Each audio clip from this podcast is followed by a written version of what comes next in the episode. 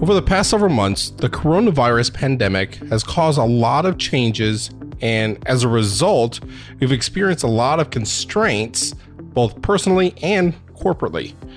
I've witnessed many times where these constraints have led to various creative solutions.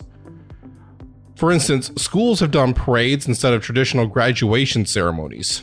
While this isn't an ideal situation for the graduates, it was at least a way to celebrate the accomplishments. I live out in the country, and a nearby small town had the whole town involved in this graduation uh, parade, where maybe normally there would have been less community involvement.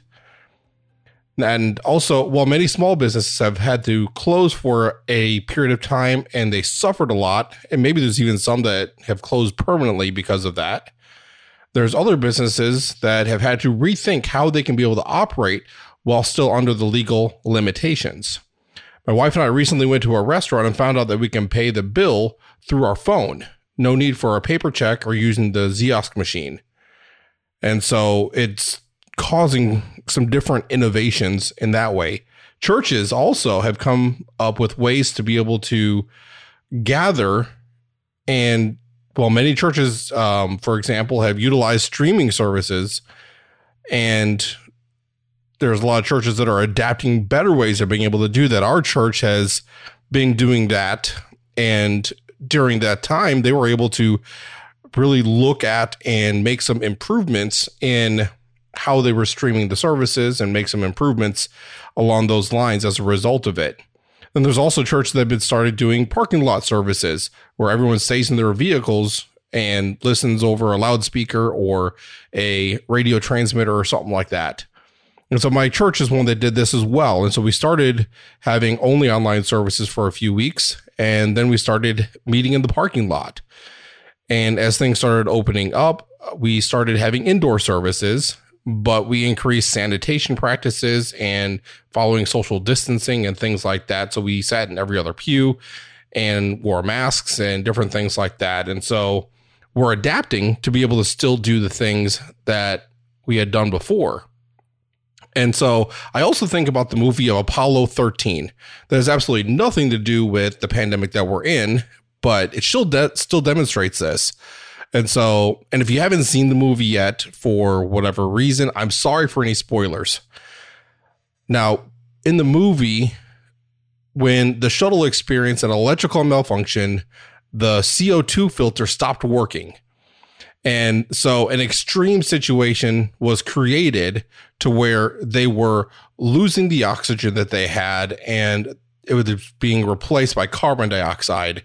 And so they were basically creating a toxic, poisonous situation for them.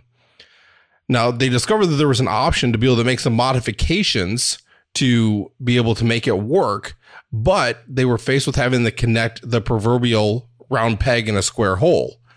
And it may have been the other way around. I can't remember for sure in the movie, but that's close enough of a analogy.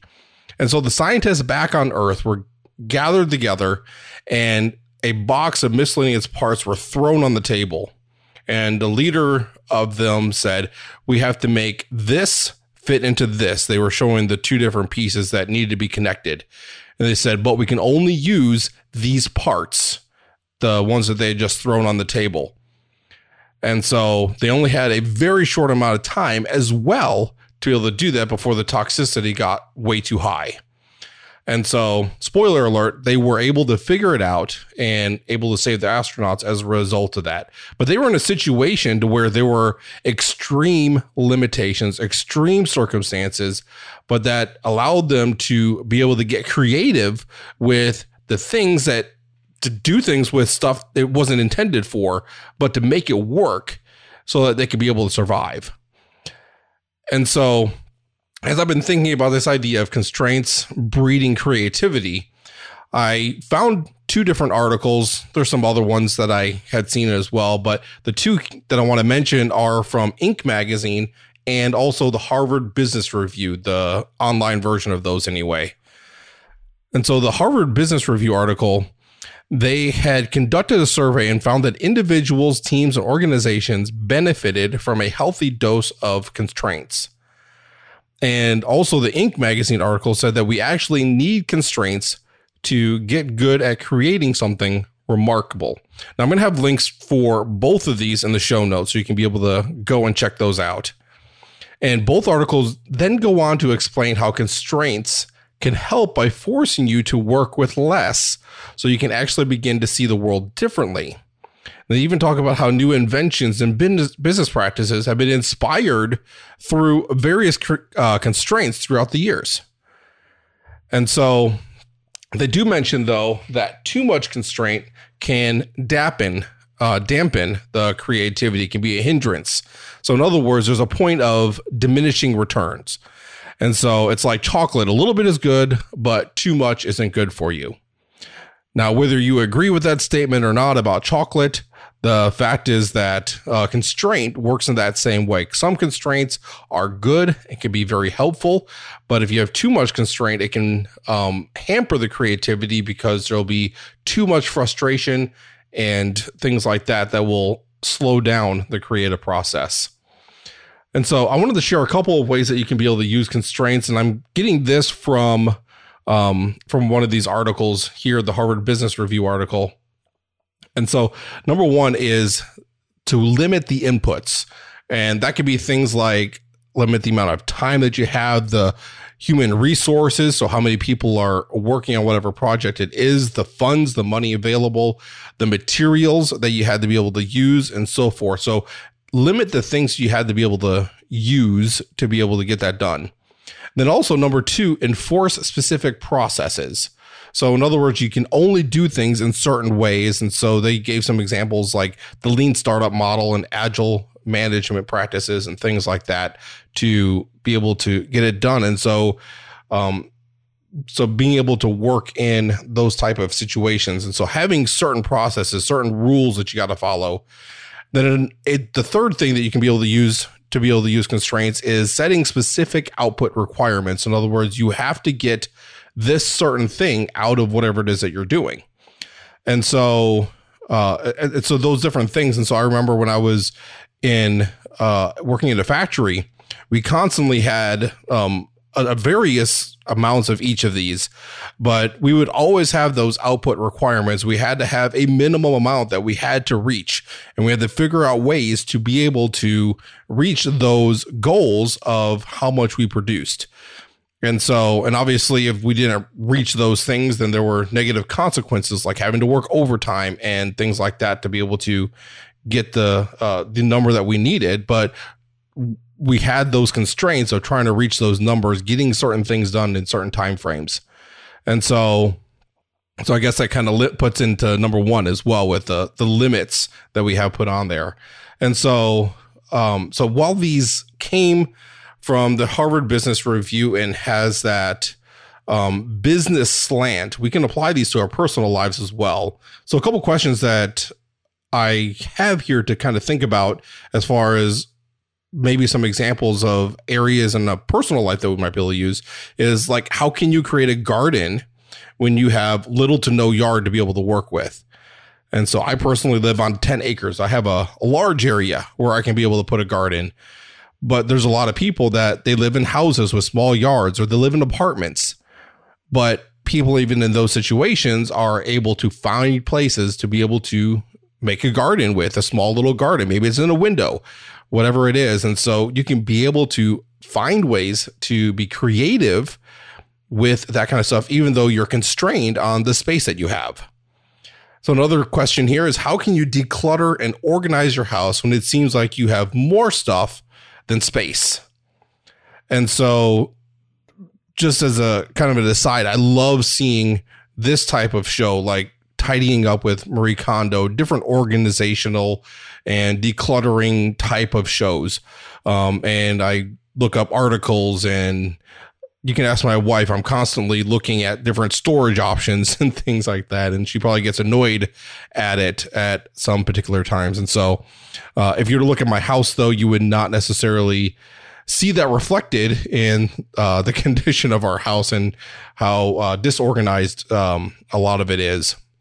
But anyway, I still like it. But anyway, so how can we be able to do that? How can we make the stuff that we have fit?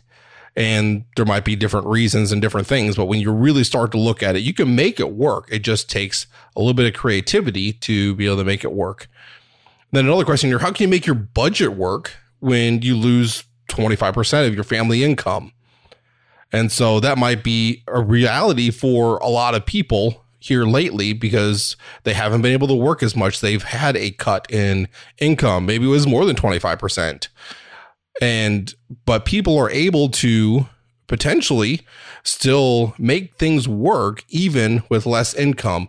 But it takes creativity. It takes working at um, at trying to figure out how you can be able to make things work. And so i remember hearing a lot of examples on dave ramsey's show uh, dave would have people call in and do what he calls a debt-free scream and so with this, they would also share their story of how they paid off their debt. And they would go from when they realized that they had this problem, they needed to take care of it. And they came across Dave's solution, his baby step program, and things like that. And so they started making some changes. So they got to the point where they realized the limitations that they had to be able to pay off the debt. And then after evaluating their priorities, they made some changes to actually start paying it off. And usually it would start by cutting unnecessary things out of their budget. In other words, bye bye cable company and other different things like that that were just nice to haves, but weren't essential for actually being able to live. Sometimes it might be selling a car and buying something much older that you can buy with cash. That way you don't have a car payment. Different things like that. And sometimes they would sell things or get part time jobs to bring in a little extra money as well to be able to pay off the debt that they have. But in every situation, it seemed difficult or impossible when they started. But when they saw that they would have to make the changes, um, and, and, and they, they started implementing it, and they, they started just doing sort of things that by looking at it differently and making these changes, they were able to make a big difference. And then it usually creates lasting changes and differences in the way that they view their money and lives as well. And so it's not just getting past this one thing, it changes the way they really look at everything overall. And so facing constraints really makes us to evaluate what's actually important and necessary versus what's just nice to have. And so in America, we are very used to having a lot of luxuries. And there's a lot of luxuries that we get so used to that they almost feel like needs, but they're really not. And so going out to eat is a nice to have. It's a luxury. It's not necessary, but we get so used to it. We feel like we have to have it, but we don't. And so, with everything getting shut down, we have obviously not been eating out as much. And so we still survived and we actually saved money because we weren't going out to eat. And so, and so we, it helps us to be able to evaluate those things that are actually important. And so when you start prioritizing things and you only have limited resources, that combination causes you to look at your situation differently and you can be able to then in turn make some big differences in your life. And so I want to encourage you to really think about this and see what differences that you can make in your life. Look at your situation. Look at the limitations and the constraints that maybe are just there naturally because of the way society is or because of the way your work is or whatever the situation. There's boundaries and limitations that have been created by that. But maybe there's things that you can implement into your own life that would cause maybe some additional constraints. For example, if you have a budget and you have a certain amount of income coming in, why don't you count on like less? So let's say that you bring in $4,000 a month for your family. Maybe you can just count on $3,000 a month coming in and create a budget around $3,000. That would give you $1,000 extra to be able to put towards debt or savings or whatever it is that you got going on. And you can be able to do that or toward a vacation whenever things open up to be able to do that. And so if you're able to do that, that you're creating that um, constraint, it's uh it's not a, a real constraint because technically you do have a little bit more money, but you're creating a constraint and it allows you to be more creative in what you're doing. And so look at different things in your life and see how you might be able to apply this principle of limitations and constraints to be able to breathe the creativity that you need in your life to be able to help your life personally. Maybe you can implement that in your business as well, in your work. And so there's a lot of things that we can be able to do with that. And so I've had a lot of a lot of thoughts around this over the last couple months, especially as as we're seeing all kinds of different things that are going on. And I thought I'd share that with you because I think it'd be very helpful for each of us to be able to implement this type of thing into our lives. And so that would be the encouragement that I have for you with this episode. So we're going to go ahead and wrap this up for this week. You can get the show notes by going to successroadpodcast.com slash 010 and you can be able to get the show notes there that way. And again, links will be in the show notes. You can also swipe over in your podcast app and that'll work for you. But otherwise, I am going to see you on the next episode. Thank you. God bless.